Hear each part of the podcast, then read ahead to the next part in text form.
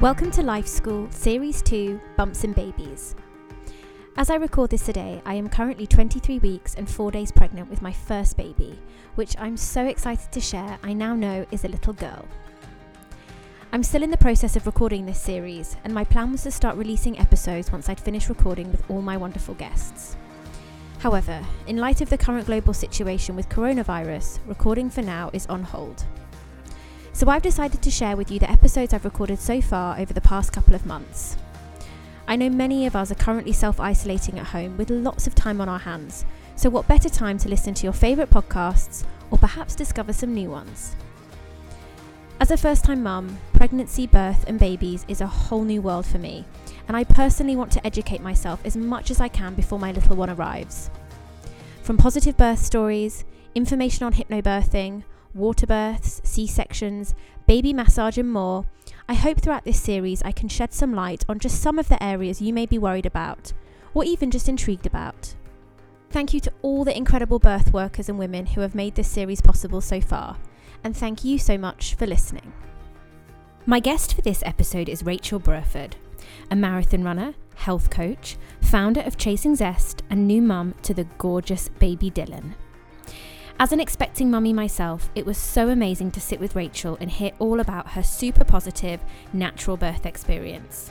It was also a delight to have baby Dylan on the podcast with us too. So, without further ado, here's my conversation with the lovely Rachel. Happy listening! Rachel, welcome to Life School. Thank you very much for having me. And welcome, Dylan.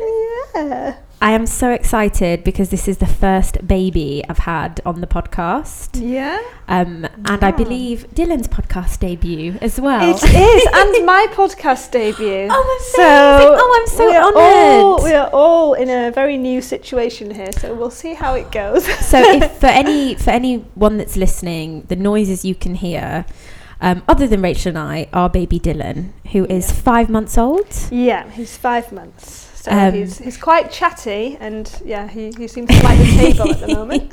well, he's he's being good as gold. So well, I just feel so sort of broody sitting here looking at you holding him. yeah, Another, another five months, you'll I be.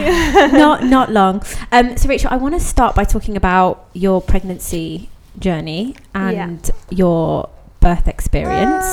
So, how did you find out you were pregnant? Were you trying? Let's start from the beginning. Um, yeah, so I was never really a particularly what I would call maternal person for a long, long time, and I, I never really thought that I wanted children, to be honest. I was happy going travelling and having my life and, and everything like that. And I think as I got older, you kind of think, okay, do I do I want to go down the road of having children or not? And we'd been married for over four years, and I don't know. As the years started going by, I found myself getting pulled more and more to the idea of actually having kids, and a lot of friends who were my age also started having Mm. babies, and I think seeing them and how their lives just seemed to be enriched by by having children really made me think okay i think this is something that we would like to do. Um, and so we spent the first kind of six months not trying but not not trying. Sort of leaving it up to yeah fate. just kind of seeing what had happened what would happen. Um, and nothing was happening. Um, and i thought oh you know if, if it's meant to be it'll be. But then after those months i thought i kind of want to just to see if if if if we can do something to kind of see if we're kind of on track with our timing and stuff like Mm. that because my husband's a pilot so he works away a lot you have very little kind of the window of opportunity is, is so small really anyway. narrow so much more narrow than I thought so I started using ovulation tester kits um, and the first couple of months I got like the little smiley face but then nothing would happen.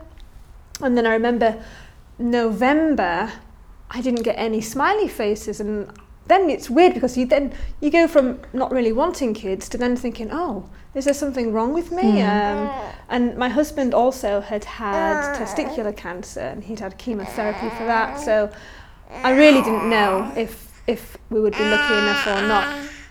The following month, I did the ovulation test and got the smiley face again. And that was on New Year's Day last year. So New Year's Day 2019. And I actually have a picture of myself smiling with this smiley face on the on the tester. And I think it was yeah, a very narrow window before it went to like a, a negative again. So about two weeks later I did a test and that blue line appeared and seriously it was the most bring it's almost like bringing you down to earth like Mm. wow this is really happening now but also just feeling so much happiness that that something has actually Yeah. you know it, it's worked It's quite surreal, isn't it? Because it's a moment that you sort of imagine, but then yeah in reality, it's yeah. And to be honest, I'd done a few tests before, and some of them, you know, they're a little bit shadowy, and you think, Mm. oh, could that could that be? And you're holding it up to the light, and you're looking at different angles. When this line turned blue, there was there was no mistaking that it was uh, definitely a positive. Um, and I was just shocked, really, because I, I had a feeling that we wouldn't be able to have a baby. Um, but yeah, just so happy. And then I went out to the mall, bought another test, as you did. And it was one of those that says pregnant or not. The digital pregnant. ones. Yeah, and that worked. And still, my husband still didn't know at this point, so I bought him a card. I bought a packet of chia seeds because apparently the baby was the size of a chia seed. And I stuck it in the card with a little onesie and the test. And I said, Yes. I said, Oh, I can't wait to meet you, Daddy, in September. And that's amazing. presented it to him when I got home. What was his reaction? He cried. and then the next thing he said was, Oh, we'll have to look at changing the car. Because, you know, Straight to the in practical the, side of into the things. practical side of things completely. Um, and yeah, so that was the start of it all. and how how was the first sort of twelve weeks of your pregnancy? I was, I'm one of those annoyingly lucky people. Um, I barely had any sickness at all. I never actually threw up. Um, I was just quite tired. Yes, that's that. That also never goes away. Um, but yeah, I spent a few days feeling nauseous. That was it. Okay. To the point where I would then doubt whether I was actually pregnant. I thought, oh, maybe the, that maybe all those tests I've been taking haven't uh, like it's been a fluke or something's gone wrong. Um, Do you know what? That's music to my ears because Mm. I've also been really lucky and not had any sickness. mm, And for those first few weeks, I was Googling, is it normal to not have morning sickness? Because I was thinking, am I still pregnant? yes, exactly. And it's a really, I think It's, it's, a it's a strange because usually Yeah. it's you know most people the other way around they're really suffering Yeah. the sickness And and the rare occasions that I felt a little bit queasy, I'd be pleased. I'd be like, oh, I feel a bit sick today. That must be a good sign. Mm. And it was almost as if my lack of symptoms were more scary than feeling awful. Yeah. Like I know some people really, really suffered, and not just for the first 12 weeks, for Mm. the entire pregnancy. And I remember when we finally got an appointment at eight weeks, the initial one where you hear the heartbeat Mm. and you just see this little blob on the screen. And I remember thinking, oh, thank goodness yeah it, it, there is a baby there. But then again, up until the 12 week scan, just being so worried that that something would go wrong because now I knew it was real. Um, but just been thinking, oh no, I hope I hope this is going to be okay Mm. because I mean, sadly, a lot a lot of women do experience a Yeah. loss. Um, and with me being what they call advanced maternal age, which is knew, ridiculous. Yeah, I knew that the risks were supposedly higher. Um, so it was it was quite a scary time not feeling like I was pregnant. Um, but eventually, I think after the 12 weeks, I kind of. did you relax a little bit Yeah, I relaxed a bit more. Um, and as, as the pregnancy went on, then, I mean, once you start feeling movement and everything like that, then it's a lot more reassuring. Mm. Um, so, yeah, lack of symptoms pretty much for the whole Yeah. I can really relate to that because I'm still. I mean, I'm almost 20 weeks now, so your symptoms are very different in the second Mm. trimester. They're not as prominent, Yeah. m- sort of generally. Um, but I still have days when I'm like, mm, I'm still not really showing. I see other ladies at the same point as me, and they've got good bumps. Yeah. They look pregnant, and I'm like, oh, is everything okay? Yeah. Because I just look a bit fat. Yeah. I don't have a proper bump yet, um, but I had a scan on Monday and baby's fine. So you do sometimes it can be the lack of symptoms that worry you just as much as and everything else. I remember else. going to like a pregnancy event, and I probably looked like the least pregnant person there. And people would ask, "Oh, how far along are you?" Mm. And I'd be like, "20 weeks." They'd be like, "Oh," because I just looked bloated. Like Yeah. I'd had like a really big dinner. Yeah, that's kind of where I'm at at the yeah, moment. and you wouldn't know to look at me unless I said, and then people would be like, "Oh, yeah, yeah, I can see a little bit." Now. Unless someone that really knows you well. Mm. Um, but yeah, I think I, I've almost started to get bump envy as well because I see some ladies and I'm just like, you have this beautiful pregnancy bump. Well, believe me, by the end, I was all bump. So yeah. From the back, I looked the same. Then I'd turn around, and it would be like this. Oop, there it comical. Like, Yeah. as it like came into view and eclipsed whatever else on Yeah. the light. and leading up to baby Dylan's birth, what kind of preparation did you do? Did you have an idea of what sort of birth you might like? Yeah, so I'm the kind of person who, like, I hate taking paracetamol or any kind of tablets or anything at all. Um, so I really wanted to look into hypnobirthing and try and aim for a, a pain a pain relief free um, natural birth. Um, so I looked into hypnobirthing and did a hypnobirthing course, which was really, really Can I ask who you did yours with? I did it with Jasmine. Okay, good. I'm doing it with Jasmine, Yeah, yeah. So she, she, she's amazing. You're gonna love the course, um, even if it doesn't go the way that you kind of envisage. I think the things that you learn about birth and why, what's happening when you're Mm. when you're having contractions, when the baby's coming down, like these are stuff that I didn't know. Like, okay, contraction is the muscle contracting, but what muscles and, Mm. and how why are they doing that and and all this kind of Yeah. stuff about you know you always pe- hear people talking about oh 10 centimeters dilated well what's that what Yeah. does it mean how long does it take to get there um, how does that happen it's obviously uh, he wants to he wants to make it clear that he is on this podcast. Yes, he does. He is. He's like, yeah, you're talking about me. yes. So Oh. yeah, the the course was fantastic.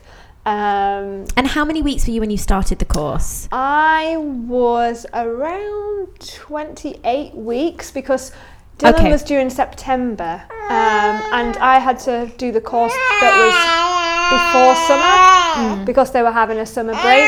So I was one of the kind of least pregnant people. I'm going to be the same. Yeah. Yeah. And it's actually really, really interesting because the people from our course were all still in touch now. We have Oh, meetups and everything. There we go. so yeah, so you were 28 weeks when you did the hypnobirthing course with Jasmine. Yeah, and and so I met girls on there who were probably uh, we were all within about two months of each Hmm. other. Um, and we still meet up now with all our babies and Oh, that is so lovely. such a lovely group of ladies. Um, and it was funny because you know the first baby arrives and you're all like, oh, this How is really it?" happening? Yeah, and you hear all their stories, and then you know because then you all kind of get you have your due dates, but then some people are early, some people are late, and so you have the odd surprise along the way. So Dylan was a bit of a surprise because he was about two weeks early. Oh, amazing. Um, and then there were babies that were nearly two weeks late. So it's just really interesting to see like how how all these babies who supposedly are due on these days come come into the world when they're yeah, exactly. The due date is just a sort of like I keep saying I'm due in July instead of the actual due date because who knows. And so Dylan was 2 weeks early. Yeah. How was your birthing experience? I have to say, I wouldn't. Well, I wouldn't say I enjoyed it, but it went pretty much as I would have hoped. So it was super interesting. Um, I'd been having a couple of like Braxton Hicks, so like the little cramps Mm. for a, a couple of days. And I thought, oh yeah, I'm starting to feel all these. And everyone was like, oh yeah, you've got a couple of weeks to go. This is just normal. It's your body getting ready. But I wonder now if I was actually in early labour Mm. um, because I remember we'd been doing something in the nursery, me and my husband, and he was due to fly to Paris that night on a trip. Um, so it was kind of his last trip before his leave started. Um, and I remember, I think I had a go at him about something. He wanted to start tidying something out, and I was like, why do you want to do that now? It's really bad timing. And I think now it's because somehow something in my body sensed that things mm. were about to happen. So I went downstairs, and I remember my back was hurting, but that was nothing new by then. Um, I laid on the sofa. it was the weirdest thing. Like all of a sudden, I felt this pop, and I heard a pop, and I was like, "What was that?" And then I realised that like I'd like had like liquid, and I thought, I think my waters have just broken. But it wasn't like a massive mm. gush or anything. Like, thankfully, the sofa was all right. It survived. I remember like walking around the house trying to find my husband. I was like, Sandy, Sandy! And I found him in the shower, and I was like, I think my waters have just broken because he was getting ready to go to work. Um, so the first thing we did was call our doula, mm. Louise. Um, and and it's weird because part of me was like, oh well, maybe it wasn't. Maybe maybe it was just I don't know something else mm. weird going on, which tends to happen mm. by the end. Um, but she was like, oh well, yeah, we're going to have a baby by tomorrow, and that was like, oh my goodness, like, and I did panic a little because. Yeah. You can prepare and prepare and prepare, but once it starts happening, it's like, oh my goodness. This is it. Yeah, this is it. And I remember having a, a bit of a teary moment, like, ooh, like just just the realization that everything we'd been planning mm. for and thinking about for the past nine months was about to happen and that I was about to go through birth. Um, but then I started bringing in all my hypnobirthing things and we had dinner.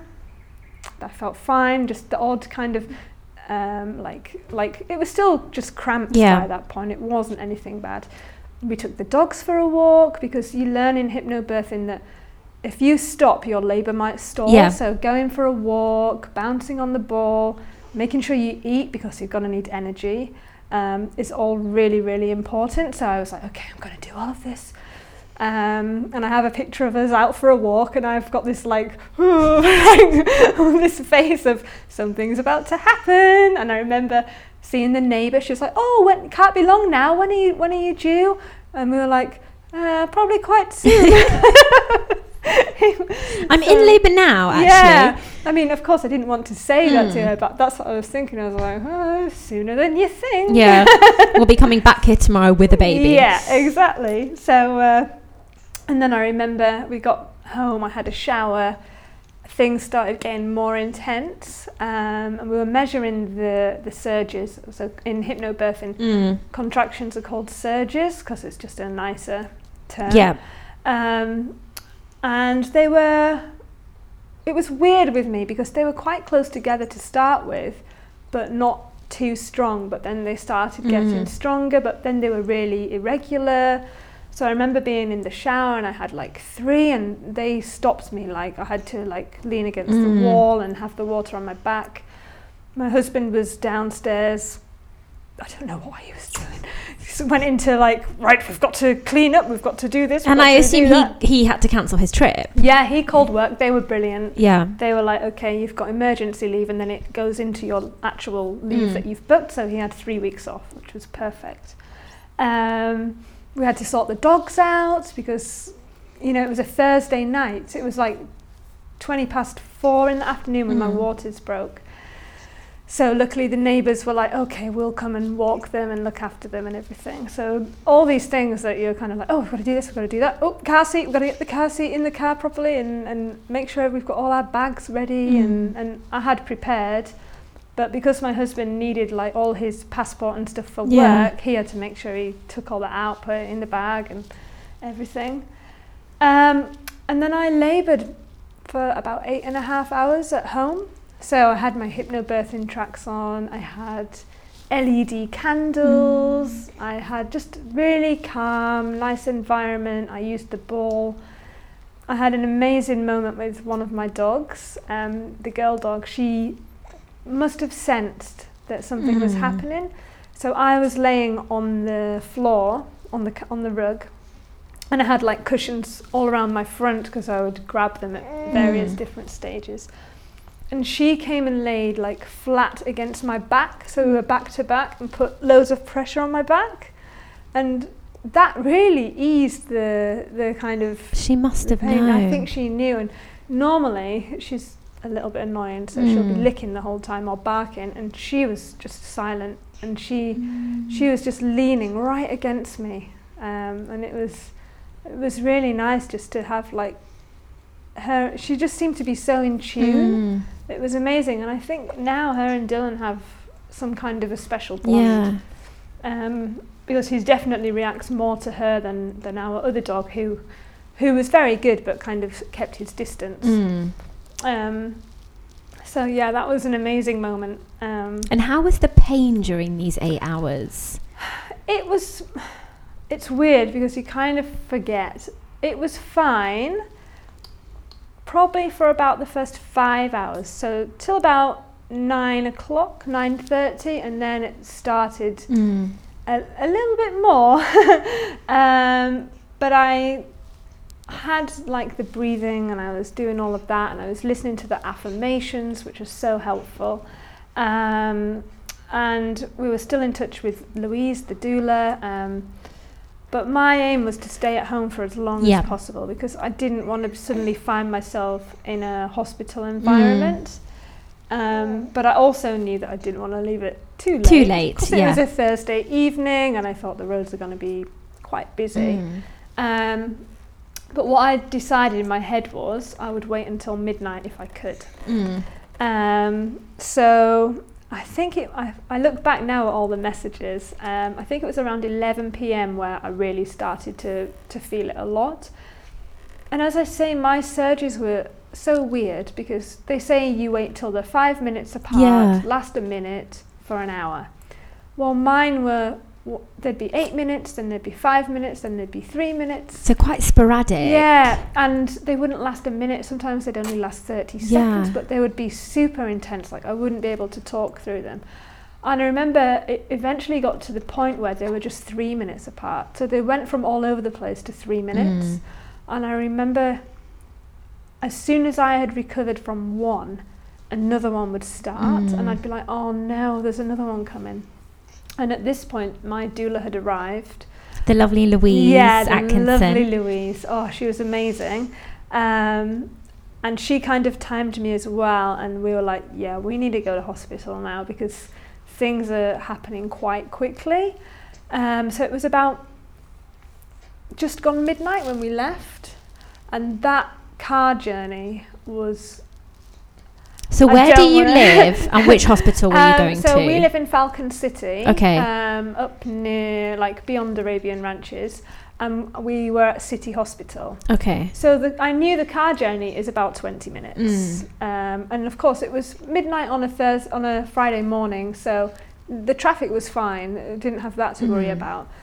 But yeah, it was not pleasant at all because it felt like it lasted a long time. Mm. Being in the car and I was in the back just to give myself a bit more room.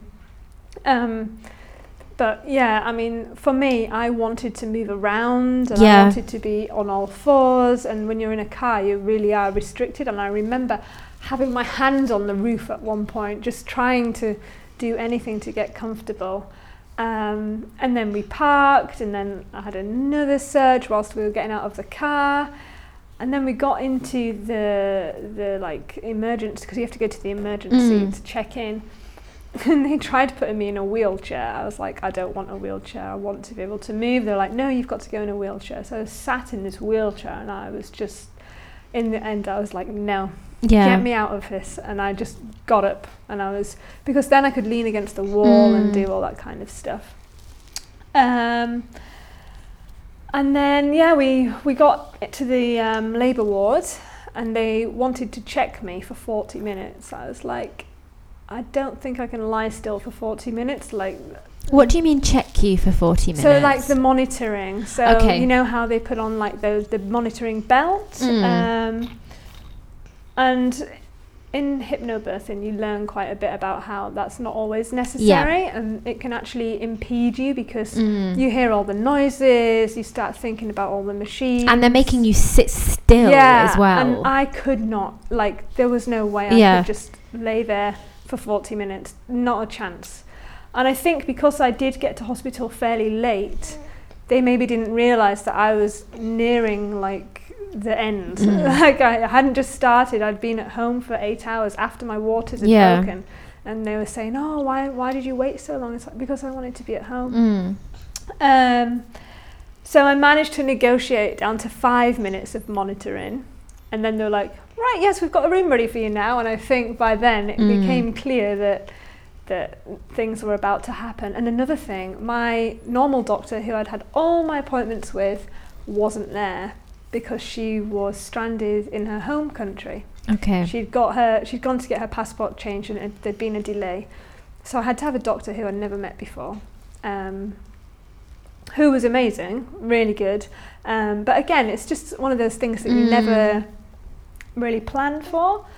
And I'd wanted a water birth, and they told me that the place wasn't available, the pool wasn't available. So we said, "Oh, can we go next?" And, no, no, there's more people waiting. Mm. So I didn't get that, but apart from that, I have to say, like, once we got to the hospital, within an hour and a half, he had arrived. Wow. So I managed an hour and a half, um, managed no pain relief, not even gas and air.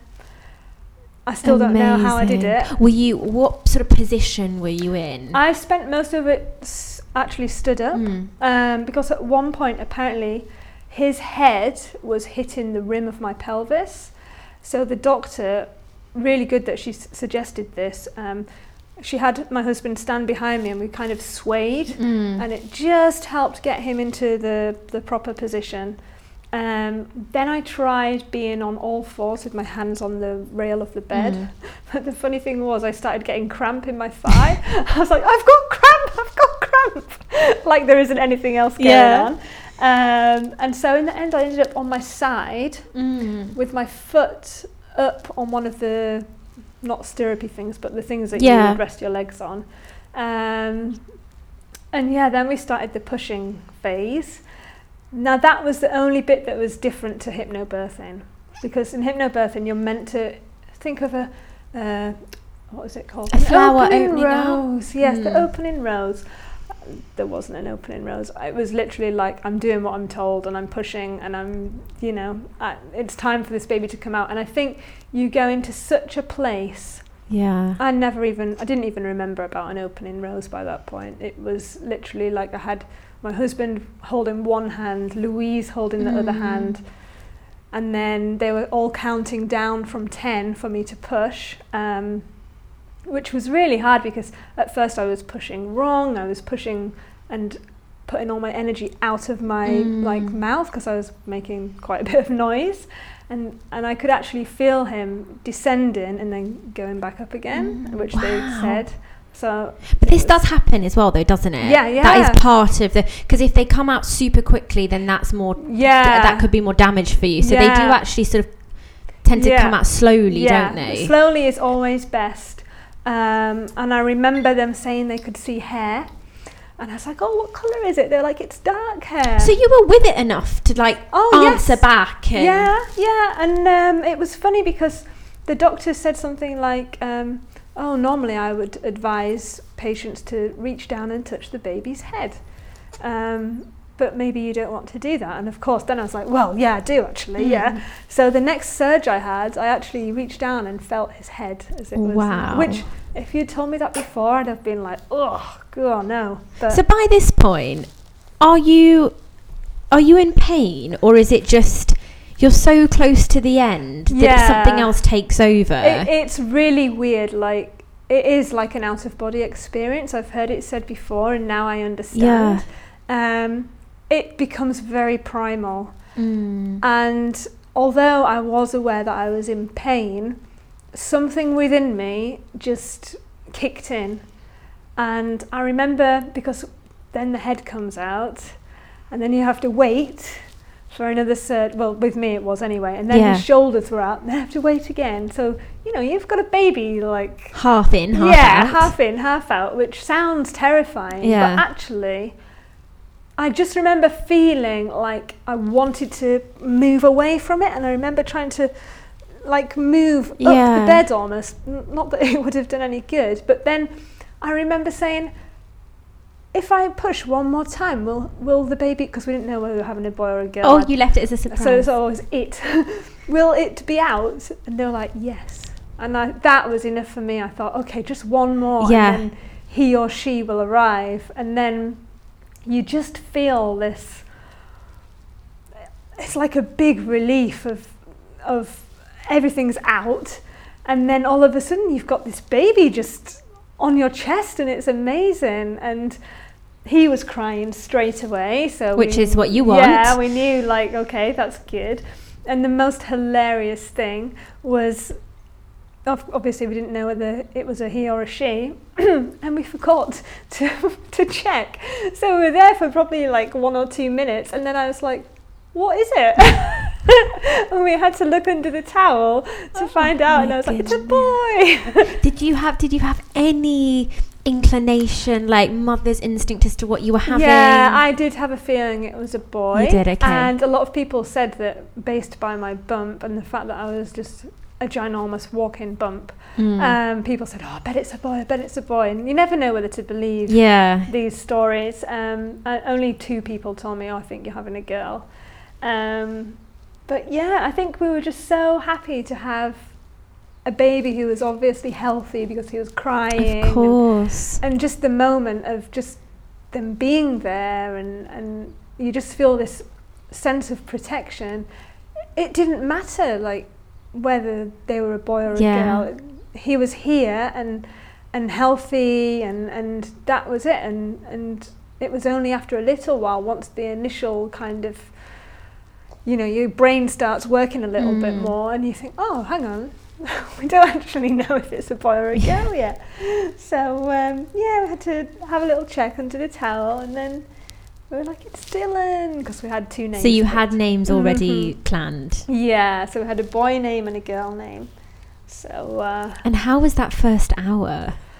it was, it was incredible. Like the sadness for me was that he didn't latch on straight away, which was like what I was always imagining. They they do the Mm. crawl, they latch on, they have their first feed. He didn't. Um, but the skin to skin was amazing. Um, I remember a lady in the room asking me if I wanted toast and a cup of tea. I was like, um, yeah, yeah, I think, I, think I do. like, it, was, Sure. it was really random. You probably hadn't eaten in, no, goodness knows how many yeah. hours. So my labour was 10 hours in total. which actually is It's quite short. It's quite short, yeah, isn't it? Yeah, it was. And so you had a doula, Yes. Louise, who I interviewed um, just last week for the podcast. I'm also planning on having a doula. Mm. How was that experience for you, and how do you think it helped your birth? Well, for me, the, the reason to have a doula at first was because obviously with my husband being a pilot, I knew I couldn't guarantee him That he'd be being there. which terrified me. Um, and so I wanted to have somebody who at least I'd met before, who Yeah. knew what was going on. And I thought, even if my husband ends up being there, which luckily he was, at least there's somebody else there to advocate for us. Um, you don't know how your husband's going to be when you're in labour. Um, I mean, mine was wonderful, um, but it could have, you know, it could have Yeah. gone the other way. So I looked into having a doula, and I met a couple who I didn't feel a connection with. And when I met Louise straight away, I was like, yeah, this this person she is so lovely. yeah, exactly. And she's so passionate about women having the birth that they want Mm. and and kind of advocating for themselves.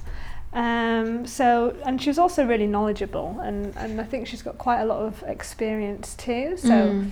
it was good to have somebody who was going to be on our side.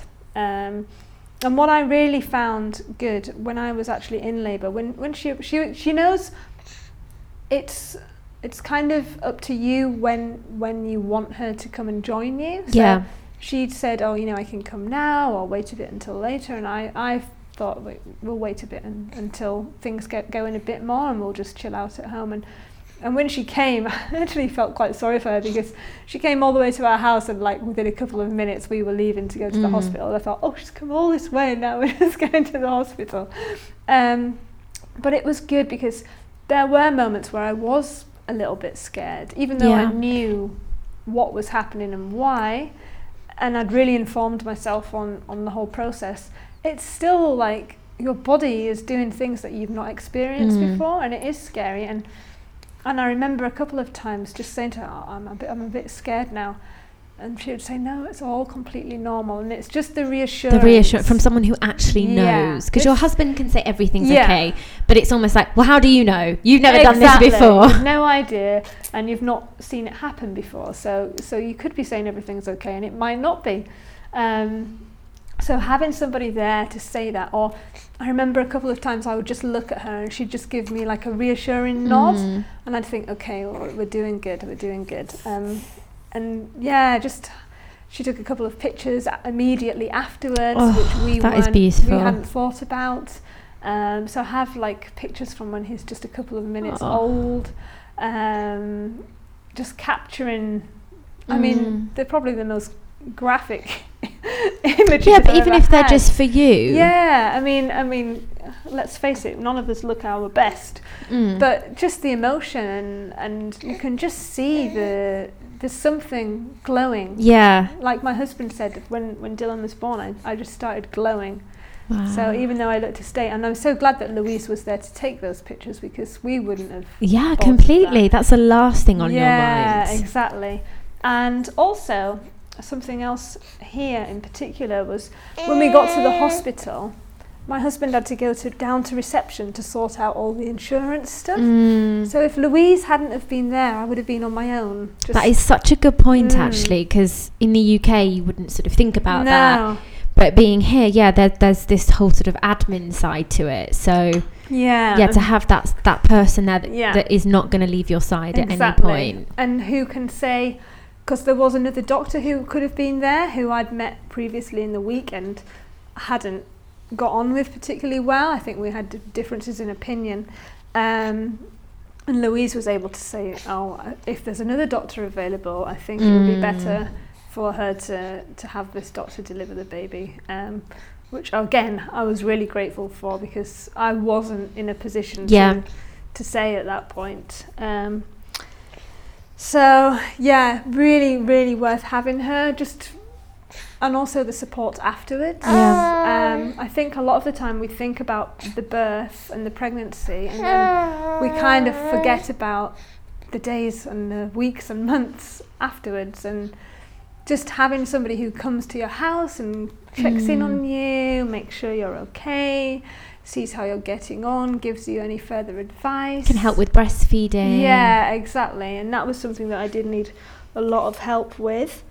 Um, and she also did a baby massage class, which we went to as well, um, which has been really good. Mm. Um, so, yeah, I would definitely, if I was to have another, I would definitely Yeah.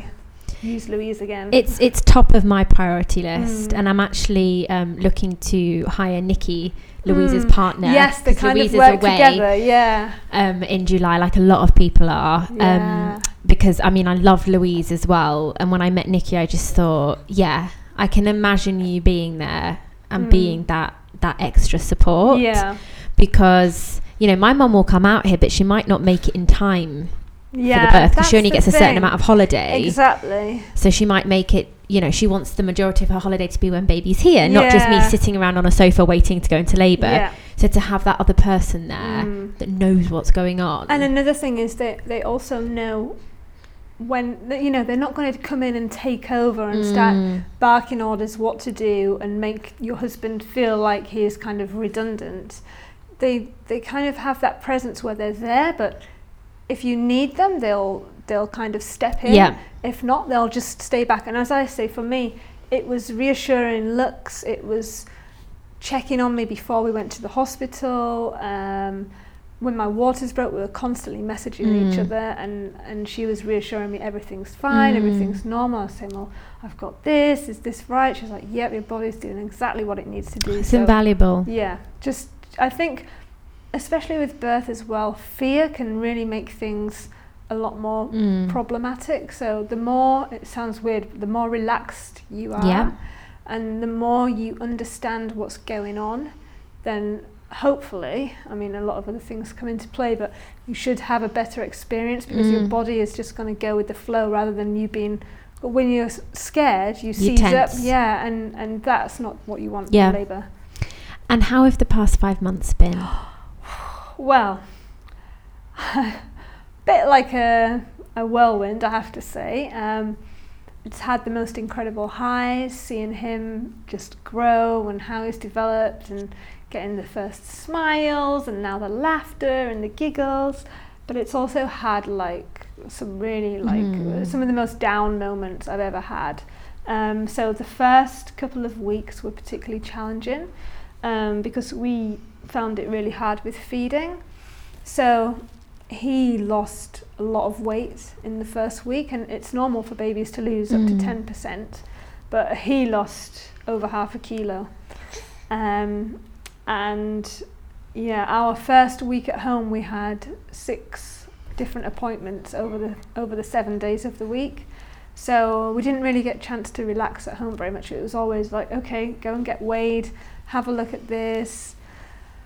Um, so that's been definitely the hardest bit. Um, but I feel like I keep saying this, but I feel like we're finally starting to turn a corner, and I'm Mm. coming out of the like the mist of Mm. newborn life, and he's starting to sleep a little bit better at night.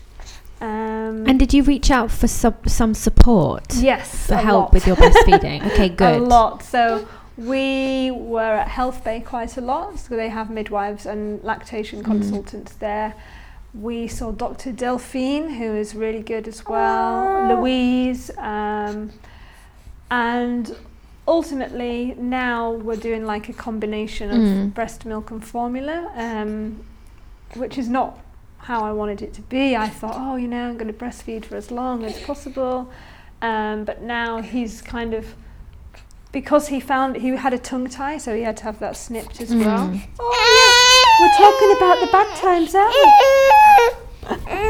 Um, so he's got far too used to the bottle now, which means he Mm. completely rejects me when I try and feed him, and that is just heartbreaking. Yeah.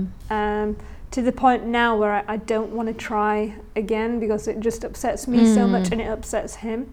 So now I'm pumping, which is horrible, um, and giving him milk in a bottle and then topping up with formula. But ultimately, you just want him to obviously be fed and, and be healthy, exactly. don't you? Exactly. And he's such a happy boy. Like I got back onto exclusively breastfeeding before Christmas, and we managed three weeks, and then we realised he'd gone really skinny again, and he was constantly crying through the day, and he'd lost weight again. So I mean, yeah. I think it was probably like selfish of me to try and continue because I wanted to do it Mm. when he was obviously not getting all the nourishment he needed and I needed to just get over myself and like with birth, you know, they say you can prepare all you want, but things will happen how they happen. And I was lucky that I pretty much got what I wanted. But then with the feeding, I have to apply the same thing. Yeah. And now we're doing all right. I mean, he's such a healthy, happy baby. He is. Yeah. You're doing an amazing job. Yeah. And I want to talk a bit about fitness because I know Mm. that that is such a huge part of your life. yes. So tell us a little bit about how that was during your pregnancy and post birth as well. So yeah, I've always been well. The last couple of years, I've been a really keen runner. So I've done like ultra marathons, uh, shorter events, and when I found out I was pregnant, it, I'd actually qualified for Boston Marathon, which was in April. So I was around four months pregnant at the time, and I decided that I would run Boston while I was pregnant, and that's obviously something that is very unique to each individual. Like, not everybody would be able to do that, but because for me, marathon running was not easy, but it was something I did regularly. So my body was really used to it. Um, and I'd qualified the year before, and who knows when I'll qualify again now Mm. because you have to get under a certain time. Um, and I decided that I would run it still, but I would obviously just take it easy, soak up the atmosphere because it's an iconic race, um, and just obviously if I felt any pain or Yeah. anything that was. I, I'm used to now the feeling of just being fatigued from running or if something's not right, and I would have stopped completely if, if I'd felt anything wrong. But we managed to uh, run Boston Marathon when he was just just four months. Um, no, I've lost what I'm saying. That's incredible. Yeah, yeah. So it was really good, and and it just kind of showed me again the strength Yeah. of of um, because Boston also it's a mar- pardon you. Um, it's got a lot of history with women not being allowed to run Mm. and women who entered uh, and then ran and they tried to throw them out of the race because they didn't think women should be running marathons. And I think then to go and do it pregnant, which there were a couple of, of us there who were pregnant, um, again, it's just showing people that we're a lot stronger than history Mm. has given us credit for. And for me, oh no, what's the matter? Hey, hey. Is that better?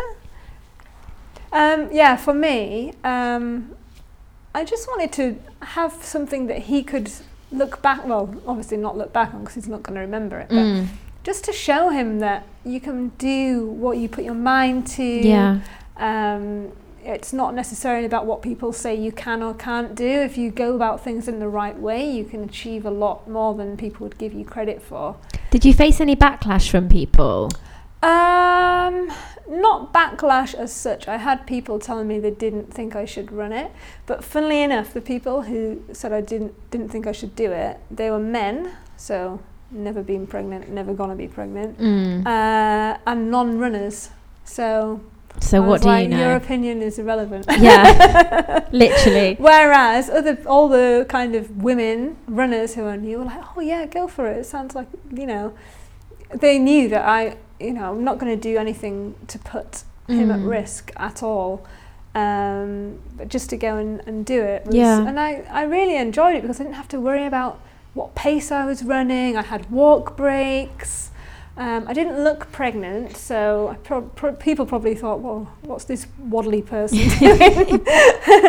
but yeah, it was just really nice. The only thing was I couldn't celebrate properly afterwards. Yeah, exactly. No popping champagne bottles No. for you. But what an achievement. And did you work out throughout your entire pregnancy? I did, yeah. I kept running. Um, I did a half marathon and I did a lot of running. And then gradually, as I got more and more pregnant, and obviously the summer started kicking in as well, so I started doing more run walking. So I would run 600 meters, walk, well, I say run, waddle. Yeah. 600 meters, walk 400, and I would do that. And then gradually it just became walking. Um, and I did also Pilates as well, which was really helpful. So I do, um, well, now I do, I still do it because it's pre and postnatal Yeah. Pilates um, at Optimal Fitness. Mm. And Hannah, who runs it, she is a women's health physio. So she has a really good understanding of all the things that happen during pregnancy and birth and afterwards.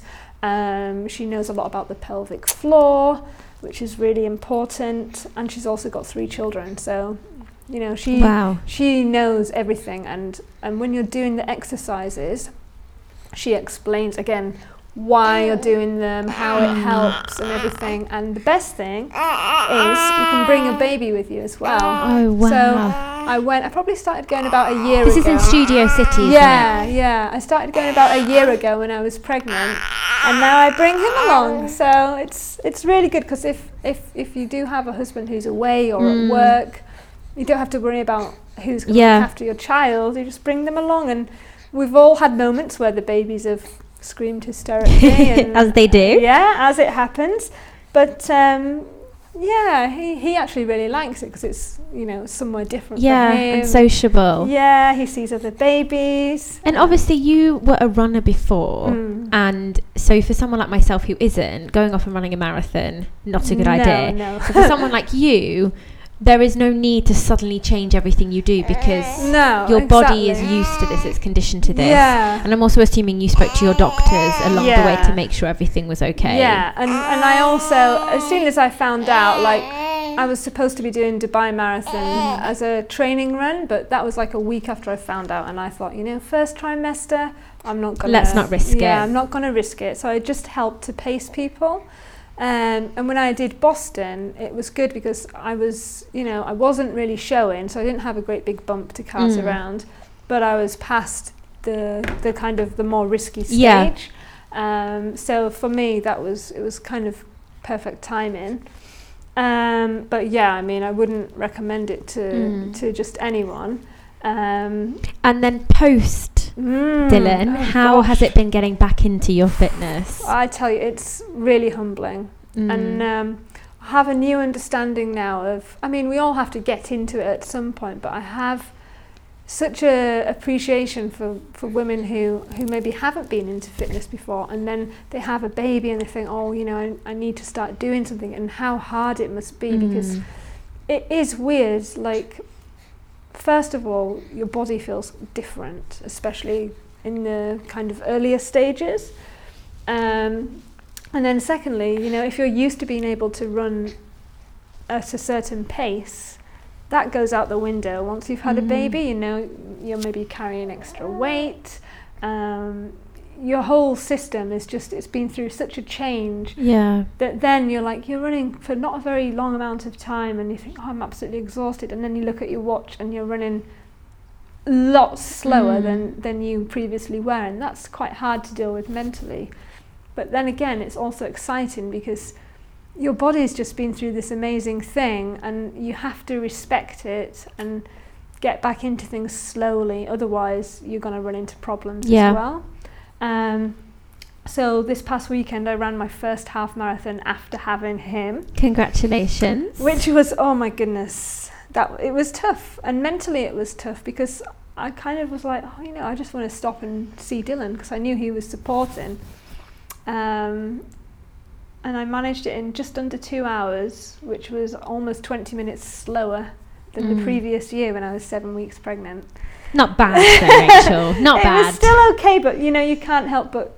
compare Mm. and it's not just the time it's how you feel when you're running Yeah. and I was just from the, the start I was just absolutely like oh this is going to be hard Mm. um, but I mean that's something now that I can base going forwards and, and see how I can improve upon that and I've entered a marathon for December Wow. so we'll see how that goes Whereabouts? Valencia Oh, wow. yeah, and Dylan's going to come as well, so we're going to have a little holiday out of it. Um, and he'll be over one then, so that'll be good. He can cheer you on. Yeah, and I tell you, it's lovely seeing them by the Mm. because the half marathon at the weekend, he was there by the side of the road, and I really wanted to stop because it was the halfway mark, right opposite our hotel, and I was like, oh, I could just stop now. But I thought no, because then I'm showing him that you can give up, and I'm like no, even though he won't remember. I was like no, I've got to keep going. I can't It's the him. principle. Yeah. No, that's it's incredible the fact that Mm. you've just achieved that, you know, 5 months. It's yeah, it's it really is something. it's still an ongoing journey. Of course. I mean, I still don't feel normal, but then do we do we ever feel normal again? I don't know. Um, Mm. Yeah, and also finding the time to go out and train now is really hard. Mm. And sometimes I don't have the energy. I'm just like, oh, I'd rather just Yeah. sit in, watch TV. With the bubba, yeah. yeah. And so tell us a little bit about chasing zest. My first baby. so yeah, chasing zest, my first baby. Um, so it started about two and a half years ago. Um, and it started as like a website that's about the outdoors and being active. Um, and the name Chasing Zest, um, I created it because zest is like an energy. It's what makes us Mm. feel alive. It's you know it's it's got a lot of kind of healthy connotations but you can't just sit around and expect to feel this you have to go out and find it hence the name chasing zest um, and so yeah it started as like an outdoors type uh, digital platform um, and I also have like guest posts, um, such as the Lighthouse Arabia. They write more kind of well-being and mental Mm. health posts. I have uh, people who write about hiking and all the kind of slightly more extreme stuff that I don't do. Um, and it's evolved a lot over the last couple of years. So I basically I was working on it and freelance writing as well. And I kind of wanted a bit more of a purpose to feel like I was having some kind of a positive influence on people's lives because since I'd left teaching I felt that was kind of missing a little Mhm. bit. So I started training to become a health coach and bringing chasing zest and the health coaching together which is what I'm now doing is it's like the perfect combination because it's it's helping people to meet their health and wellness Mm. goals if they're facing challenges if they're feeling stuck um, and the website chasing zest is also a reflection of that so it's going to have more kind of health coaching style articles on written by me but we're also still keeping the outdoors because that's such a big part of Mm. you know, um, kind of getting the most out of life and pushing your limits and, and doing things that you didn't think you were capable of. Um, so it's all linked in together on one platform, um, and it's got like it's going to have all my online courses and stuff on there as well, which I'm working on now. Because I qualified as a health coach in July and then had Dylan in September. So Oh, congratulations. um, yeah, thank you. But it's obviously meant that I've kind of had to put things on hold a Yeah. little bit, um, which has been fine. And I think now, as a new mum, I have that appreciation of once again feeling a little bit like you're not trapped, that's not the right word, but like there are certain limits, and that Yeah. can sometimes have a bit of an effect on you. So I think all of us in our lives, we have our highs and our lows, and sometimes we get in a bit of a rut, which I was maybe four years ago. Um, and then I managed to, you know, before I had Dylan, I was the health. I would say I was the healthiest and the fittest I'd been. And now, after having a baby, you know, you have that. You know, you're you've got a couple of kilos heavier than you were. You feel a little bit differently about your body. Mm. You have hormones going haywire. You don't have the time to necessarily prepare loads of nutritious food. So for me, you know, I was ordering takeaways Yeah, which is so easy here yeah, as well. and and you're so tired. You just, you know, sleep deprivation as well. All of these things. Um, so for me personally, I also feel like I'm kind of starting again. Mm. Um, and it's given me an appreciation of of mums and, Yeah. and how amazing they are just to keep going to try and get into fitness mums of more than one child like i don't know how they do it um, so chasing zest now with the health coaching is bringing all those things together and helping mainly ladies who feel Mm. like they're just just a bit stuck and they need to be kind of take steps that are going to lead to an eventual transformation so it's looking at really short-term goals Mm. and then helping them towards that, being supportive, making suggestions of things they can do that keep things easy and simple, Yeah. But they've got to make little things adding up to a big change in the end. And so ladies can have, or, or men, they can have private Yeah. sessions with you as so well. I do one-on-one clients, and then I also am going to be running group coaching, and also to do online courses as well. So Coming soon. Yes, coming soon. Um, and I do workshops too. Um, and also a lot of, like, I've got quite a lot of freebies on the website that people can use Mm. as well because it's not accessible to everyone. Um, so it's nice to just feel like, again, I've, I've kind of rediscovered my purpose, Mm. which I was searching for for so long. Um, and now being a mum as well, I mean, it has and they its go so beautifully hand in hand Yeah, as well. They're really really does. connected, aren't they? What you're doing, and obviously Yeah.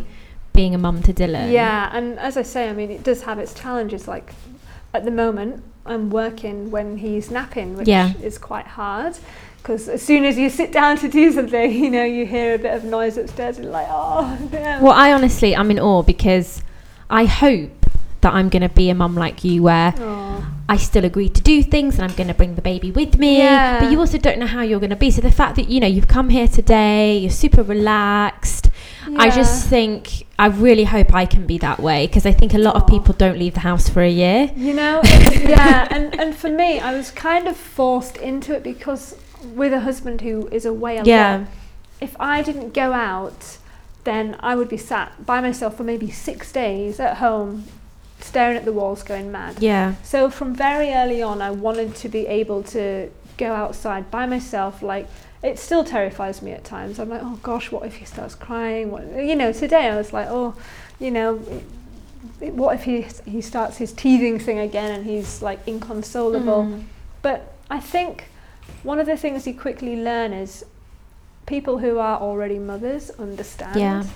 And everybody has been in the same boat. And yeah, you do have your bad times, but I always call him my PA now. Mm. So when I'm out and about, like the other day, I was getting a load of printing done, and we went to the printers, and people were kind of looking at him and staring and like, oh, look at that lady with her baby. And he goes everywhere with me. Yeah. And I think it's been really good for him because he's quite a sociable little boy. Mm. Um, and he he's he's good in, in new situations most of the time. Um, and the more you do it, the more confident you get, I yeah, imagine. As exactly. well. Yeah, and it just becomes one of those things where because we don't have any any help at all at the moment, um, that might change maybe in the future. But me and him are kind of a package now. Mm. Like so. Obviously, if I had a one-on-one client, I would schedule that time so that Yeah. his dad was with Dylan because I need to give everything Mm. to that person. Same if we're in a group.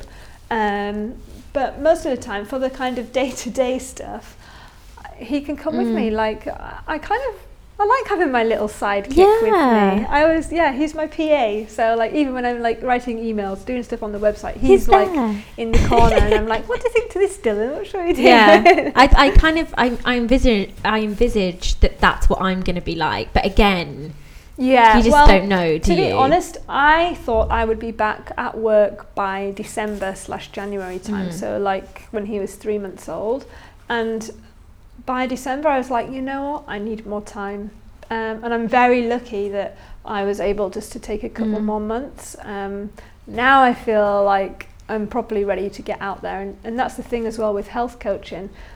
I need to be able to give to another person. Yeah. If I'm feeling depleted, I'm not going to be effective at doing that. Um, so now I feel like yes, I'm. I'm. Mm. I wouldn't say myself again because I think that has changed. yeah Um, I'm not going to be who I was before Dylan, so I have to see who I am now, and it's like a, a thing that you're continuously discovering.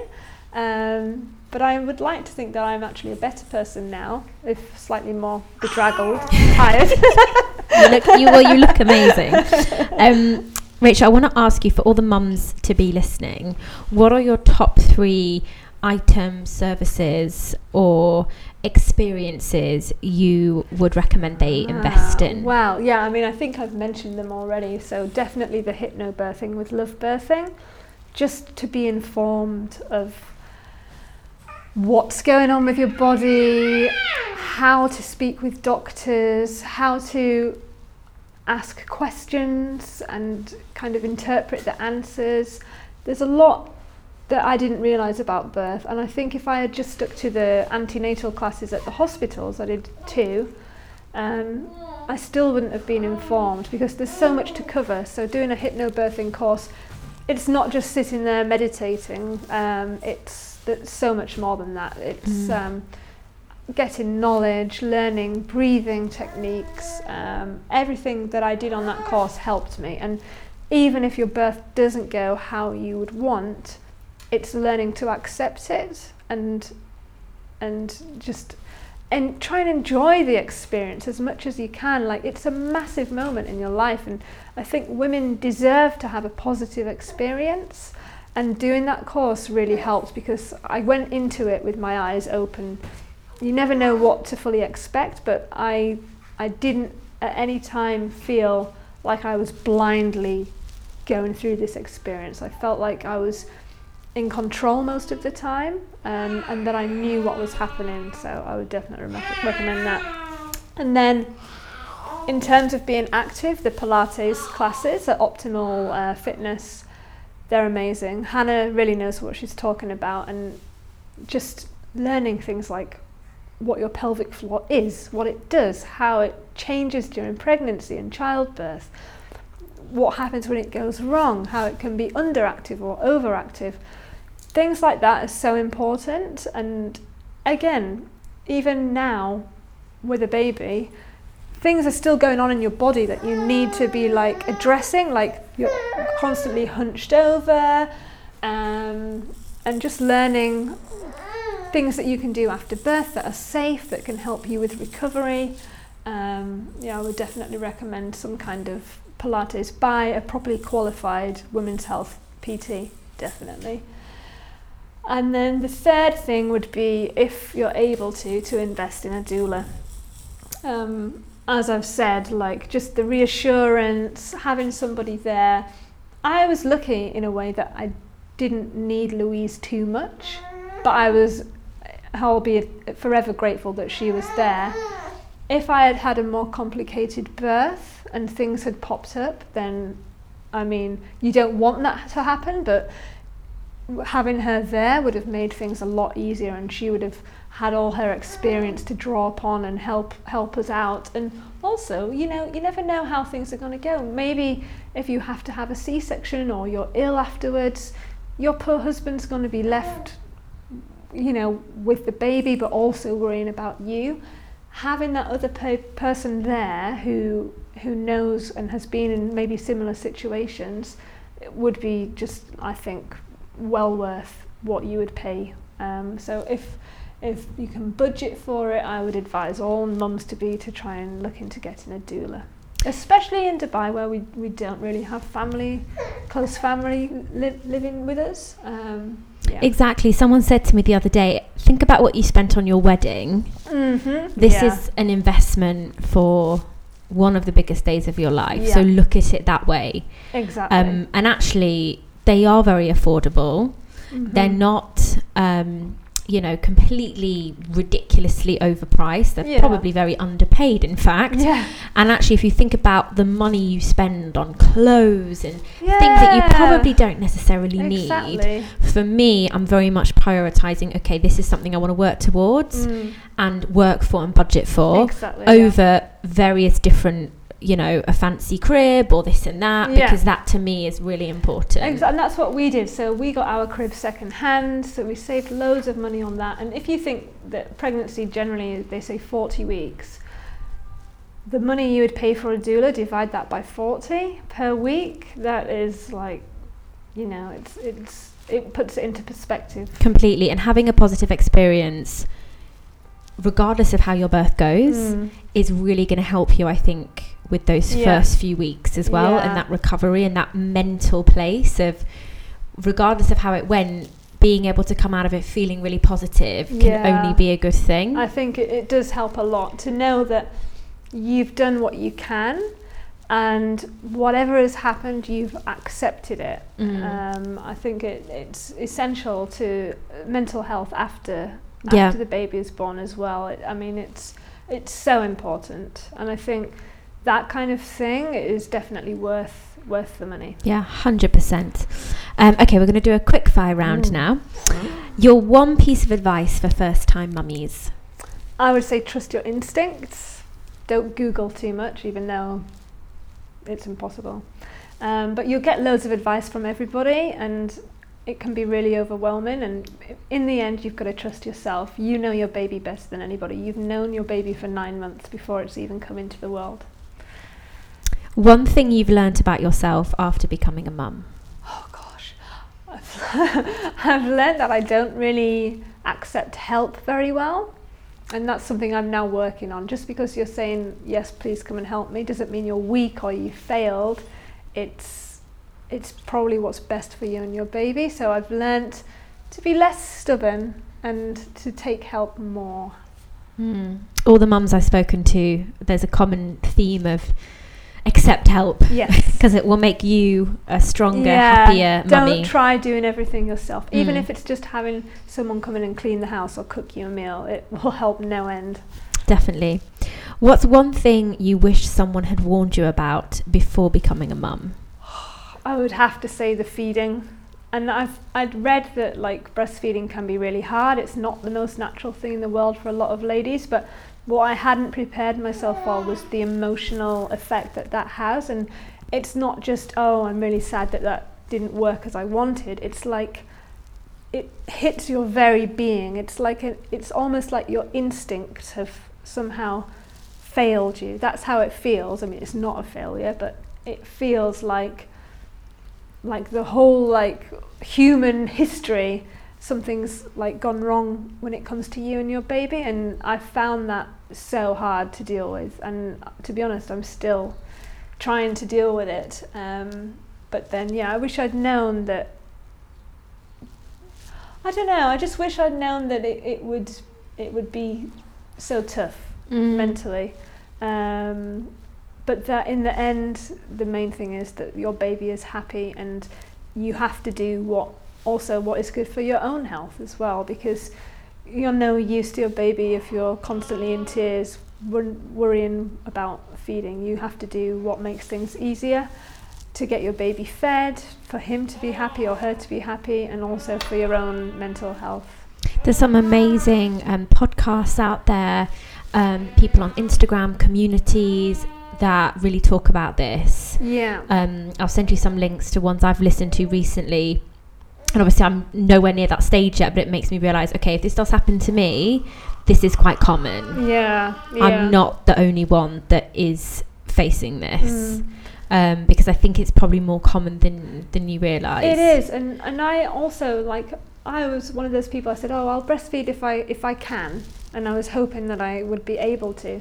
But what I wasn't prepared for was how it would feel to Mm. realize that I was struggling, and I tried so hard to the point where I look back at the first few weeks now, and all I remember is visits to lactation consultants and midwives. I don't remember fun times relaxing at home. And you know, you have all those little milestone cards Yeah. of like, oh, my first day at home. Well, our first day at home was spent with me crying hysterically at the doctor's because I was so engorged, he wouldn't feed, and I just felt awful. And he'd gone really yellow because he was jaundiced. Mm.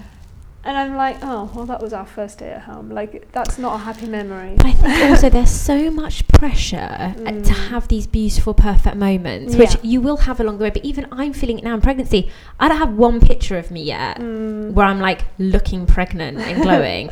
I haven't done that that whole like you know with the test and then the the picture and then like a little thing and like and, Mm. and there's all these like sort of pressures to get all these Yeah. little and you will get some, but there I think we almost have to just let go of that because Yeah. it's like okay, okay, my day one might not have been perfect, but look at me Yeah, now and exactly. isn't that amazing Yeah. obviously it's so easy for me to sit here and say that because the emotional toll especially when your Mm. hormones are, Oh, are yeah. going crazy but i think there is a pressure on us to have these sort of Mm. like picture perfect moments and, And all, and hit these milestones yeah, isn't and I think maybe these some people do put these pictures up, but then maybe that's just a couple of seconds, It's- and then they're but like that's like anything on social media. It's a little highlight and it's a moment in time. And Mm. i like it when people post a beautiful picture but then they also you know you swipe left and you see the picture straight after. Yeah.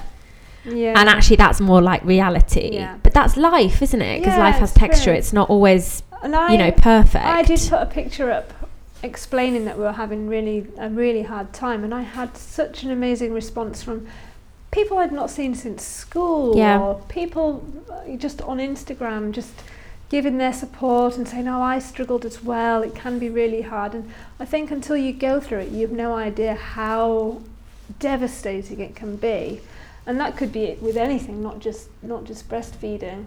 Um, but then you realise how kind people are, and, and now I feel like I want to pay that back. I thought, why are people being so nice? And you kind of realise it's because they've all been in the same boat, and yeah and now I feel like anyone expecting, including you, I'm always like, if you need anything, Mm. just get in touch because oh i will definitely take you, up know, on it that really, really helps, and and don't be afraid to say like.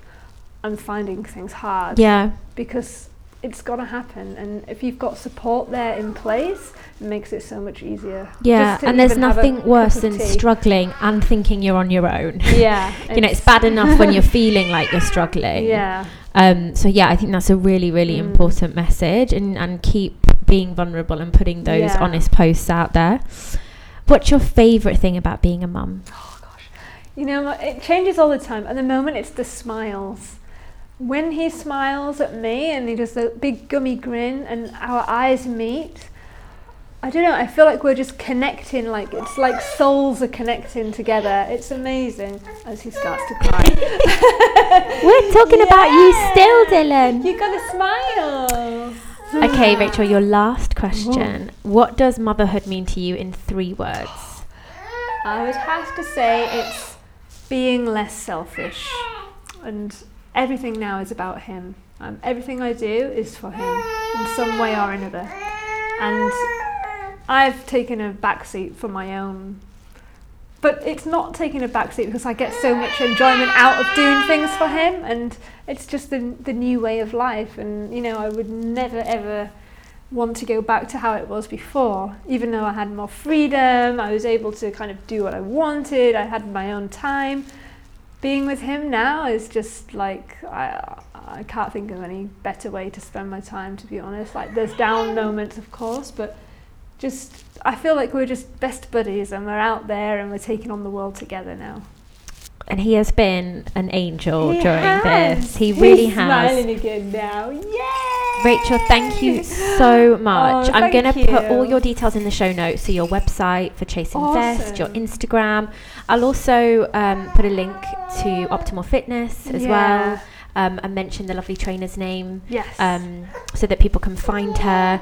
And thank you so much for sharing your experience. It's really refreshing to hear about a really positive, smooth, straightforward birth because there's a lot of horror stories out there Mm. and not to take anything away from ladies that have those experiences, but it's also nice, especially as a mum to be, to hear really positive stories. Yeah, and I have to say, like, I obviously I had an amazing birth and pregnancy, and then my struggles kind of came Mm. after. Whereas I know people have had it the other way Yeah. around. They've had quite a traumatic birth, but then the baby has latched straight away. They've had an amazing breastfeeding journey. So just because one doesn't go the way Mm. you would hope doesn't mean that that's it. It's like it's just such a journey that there's Yeah. so many twists and turns along the way and and you've really just got to enjoy every single moment well not every moment but you know just just to be grateful for for Yeah. how things are and just because